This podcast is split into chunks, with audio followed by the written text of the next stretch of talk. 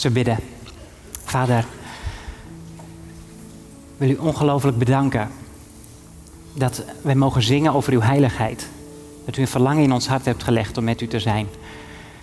En dat wij, Heer Jezus, dankzij het door u volbrachte werk ook mogen naderen, elke keer weer. Dat we dichtbij mogen komen, omdat u dichtbij bent gekomen. En onze schuld hebt betaald, voor ons uw leven hebt gegeven. Waardoor ook, Heren, wij ons naar u willen uitstrekken en zeggen, laat ook uw glorie in dit huis zijn. Dank u wel voor de rust die alleen bij u te vinden is. En voor uw woord waaruit wij mogen putten. Heren, als wij dat nu openen, dan danken we u dat u daarin bent en dat u uw woord ook zegent. En ik bid u, Heer, spreek tot ons allemaal uit genade. Amen. Ja, thema voor vandaag, nieuwe kracht. Nieuwe kracht heet het uh, thema, zoals wij boven deze dienst hebben mogen plakken. En ik dacht bij mezelf, misschien was het meer een thema geweest, gevoelsmatig, voor het slot van een seizoen, voordat wij de zomer waren ingegaan, om nu te zeggen, ja, die nieuwe kracht die is wel gekomen. Maar toen wij net naar dat, naar dat sketch, naar dat stukje drama keken, letterlijk dat drama wat zich daar in Afrika afspeelde, en we zagen een Peter onderuit gezakt in de stoel, die zegt, ik wil nu even rust. In de eerste dienst waren mijn jongens erbij en die zeiden, Heid, dat lijkt jij wel? Bij tijd en wijlen. en wat wordt je nou weer een spiegel voorgehouden, hè? Om, omdat je je soms zo in de vakantie en gelukkig heeft de Heer dat gegeven. We hebben een fantastische vakantie gehad. Maar lieve broers en zussen, wat weet je het misschien zelf ook wel of je gegaan bent of niet. Als je rust mocht krijgen omdat je een aantal dagen of een aantal weken je kon terugtrekken uit het normale proces, misschien van werken of van sleur van alle dag. Dat je er zo op kunt verkijken en uiteindelijk denkt, de vakantie had me moeten leveren wat het niet heeft gebracht. En dan kan een vakantie soms in de soep vallen. Die kan verregenen, die kan verwaaien. Er kunnen dingen gebeuren dichtbij, waardoor je merkt, alles wat ik had gewild, dat is aan me voorbij gegaan. En nu moet ik me zeker weer uitstrekken naar volgend jaar in de hoop dat het dan goed zou zijn. Maar wie de Heeren verwachten, gaan we lezen, die put een nieuwe kracht. En uh, ik, ik, lees daar een paar woorden over met jullie in Jesaja hoofdstuk 40. Want daar zien wij eigenlijk dat, dat er een volk is wat al 70 jaar niet weet wat vakantie is dat al 70 jaar geleefd wordt en geen gelegenheid meer heeft gehad om nog ooit tot rust te komen. En aan hen heeft God een hele belangrijke boodschap. Via de profeet Jesaja zegt hij in vers 27, Jacob, waarom zeg jij, Israël, waarom beweer jij, mijn weg blijft voor de Heer verborgen, mijn God heeft geen oog voor mijn recht. Weet je het niet? Heb je het niet gehoord? Een eeuwige God is de Heer, schepper van de einden der aarde. Hij wordt niet moe. Hij raakt niet uitgeput. Zijn wijsheid is niet te doorgronden. Hij geeft de vermoeide kracht. De machteloze geeft hij macht in overvloed. Jonge strijders worden moe en raken uitgeput. Zelfs sterke helden struikelen. Maar wie hoopt op de Heer, die krijgt nieuwe kracht. Hij slaat zijn vleugels uit als een adelaar. Hij loopt, maar hij wordt niet moe. En hij rent, maar hij raakt niet uitgeput. Kijk eens even wat hier voor krachtbron wordt aangewezen, waarvan de Heer via Jesaja ons vandaag zegt: hier moet je het hebben. Je kunt je verkijken op een dag vrij. Je kunt je verkijken op een aantal weken vrij. Je kunt je verkijken op een sabbatical. Hier ligt een bron van kracht en energie die onuitputtelijk is. En bij mij moet je zijn, wil je werkelijk de dag van vandaag ook kunnen leven. Afgelopen dinsdag, ik weet niet of je het nieuws hebt gezien, maar toen, toen werd voor de, volgens mij zoveelste keer bekendgemaakt dat we lijden aan slapeloosheid. Wist u dat? Eén op de vier Nederlanders slaapt eigenlijk te slecht. Nou, dat zijn er heel wat, heb ik begrepen. En die krijgen daar last van en die beginnen daarmee te kampen. En, en, en die laten zich wakker houden. Hoe gemakkelijk vergaat het mezelf soms niet om door zorgen of piekeren een nacht door te brengen waarin ik denk: hoe komt het? Als ik even te hoor vertellen over eh, de wijze waarop we soms met onze telefoons geneigd zijn om te gaan, dan, dan is het maar een van de weinige aspecten in ons drukke bestaan waarvan we zouden kunnen zeggen, misschien leggen we daar wel de vinger op een zere plek. In een week tijd krijgen wij te verstouwen aan nieuws en aan input als we de gemiddelde westerling nemen, wat onze overgrootouders in een leven lang niet te verstouwen kregen. En we vinden het gek met elkaar dat we soms moe zijn en dat we uitgeput raken en dat we niet weten waar we onze kracht nog moeten zoeken. En dan zegt vandaag Jezaja tegen ons: Jonge strijders worden moe, ze raken uitgeput, zelfs sterke helden struikelen. Maar wie hoopt op de Heer, die krijgt nieuwe kracht. Hij slaat zijn vleugels uit als een adelaar. Hij loopt, maar hij wordt niet moe. En hij rent, maar hij raakt niet uitgeput. De meesten van u weten het wel, maar we hebben vijf jaar eigenlijk op vakantie gewoond. Toen wij op Texel zaten, zei een van de kinderen in de gemeente dat geregeld tegen ons. Wij wonen eigenlijk op vakantie. En, en als je kijkt hoe de rust die daar echt te vinden is, aanwezig was, dan dacht ik ook, ja heer, wat een geweldig voorrecht dat we hier mogen zitten. En op een goede dag reed ik van uh, de Koksdorp, helemaal in het noorden, naar ons eigen dorp. Leonie en de jongens mee, we waren op het strand geweest. En wij keken boven Oost naar boven en we stapten uit de auto en daar zagen wij twee van die zeearenden. Kent u ze? Ze waren overgekomen waarschijnlijk van de Oostvaardersplassen. Daar begonnen zij in die dagen te nestelen. Het waren vogels zo breed als deuren. Onvoorstelbaar. Dagje Tessel pikten ze met elkaar. En ze kringelden daarboven bij ons bij het dorp. En je zag ze zweven op de wind. Dat is het beeld dat de Heere God jou en mij geeft vandaag. Hij zegt tegen ons, als je bij mij je kracht gaat zoeken, als je dat bij mij gaat, gaat ontvangen, dan zal ik je nieuwe kracht geven en dan zul je vliegen als, als een adelaar. Ik ben in staat om jou die thermiek onder je vleugels te geven, waardoor je niet 80 jaar lang zo hoeft te doen. Om uiteindelijk te zeggen, wanneer val ik erbij neer? Nee, die kracht die vernieuwt zich als de kracht van een jonge adelaar en die wordt omhoog getild. En die gaat soaring boven de skies, gaat hij kijken wat de kracht is die de Heere God hem heeft gegeven. God spreekt in dit gedeelte zijn volk Israël aan. Jezaja krijgt dit woord, geloof ik, enkele honderden jaren voordat het volk Israël, voordat het tweestammenrijk moet ik zeggen, Juda en Benjamin eraan toe is om deze woorden te horen. Juda en Benjamin zijn op het moment dat deze woorden van kracht worden, ver van huis. Ze zijn in ballingschap. Ze zijn in de greep van het machtige Babel. Ze hebben de Heer niet gezocht. Ze hebben zijn kracht niet bij hun, bij hem gevonden en willen zoeken, maar bij andere goden. En God heeft gezegd: Ik trek mijn hand van jullie terug en het volk is weggeraakt. En het heeft in die 70 jaar ballingschap geen rust gehad.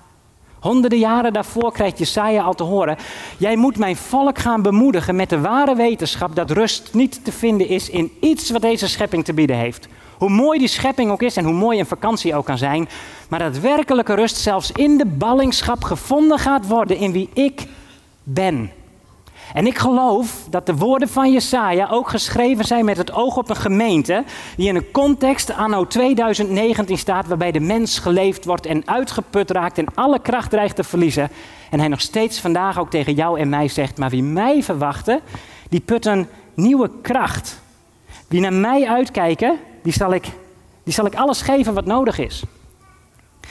Israël leeft op dat moment in omstandigheid waarbij je zou zeggen, er is er is geen hoop op verbetering. Want Babylon is sterk.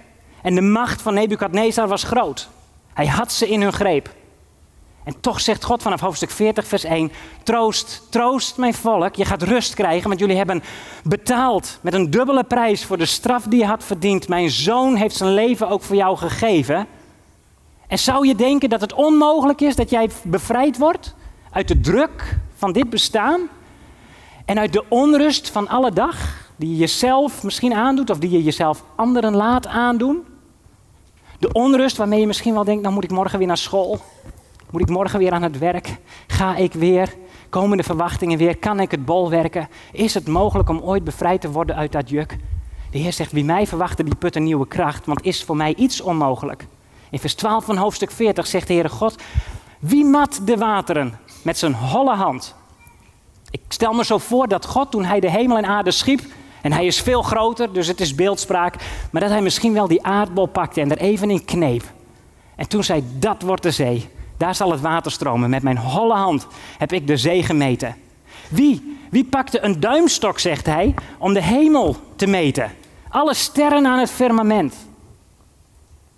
Wie, wie pakte een maatschepje, zoals ik in de tent met dat maatschepje de koffie weer afstreek en in het filter deed om een lekker bakje koffie te drinken? Wie pakte zo'n maatschepje, staat er, en deed daarin het stof waarvan de hele aarde is gemaakt?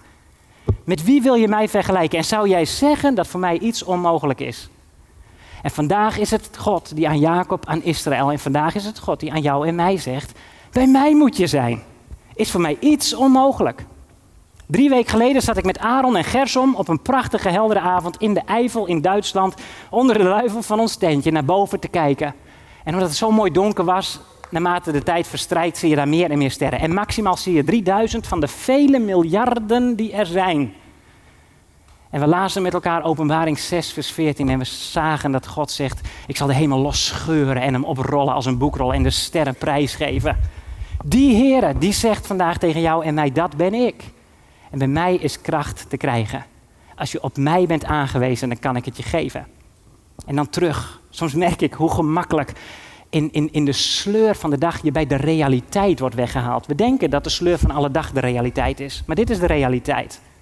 Als ik aan onze laatste vrijdag van, van de vakantie denk, alleen al dachten we weer hoe hebben we het kunnen bedenken om op vrijdag naar huis te gaan. Dat wisten wij wel. Je moet niet op vrijdag naar huis gaan, hebben we het toch weer geboekt.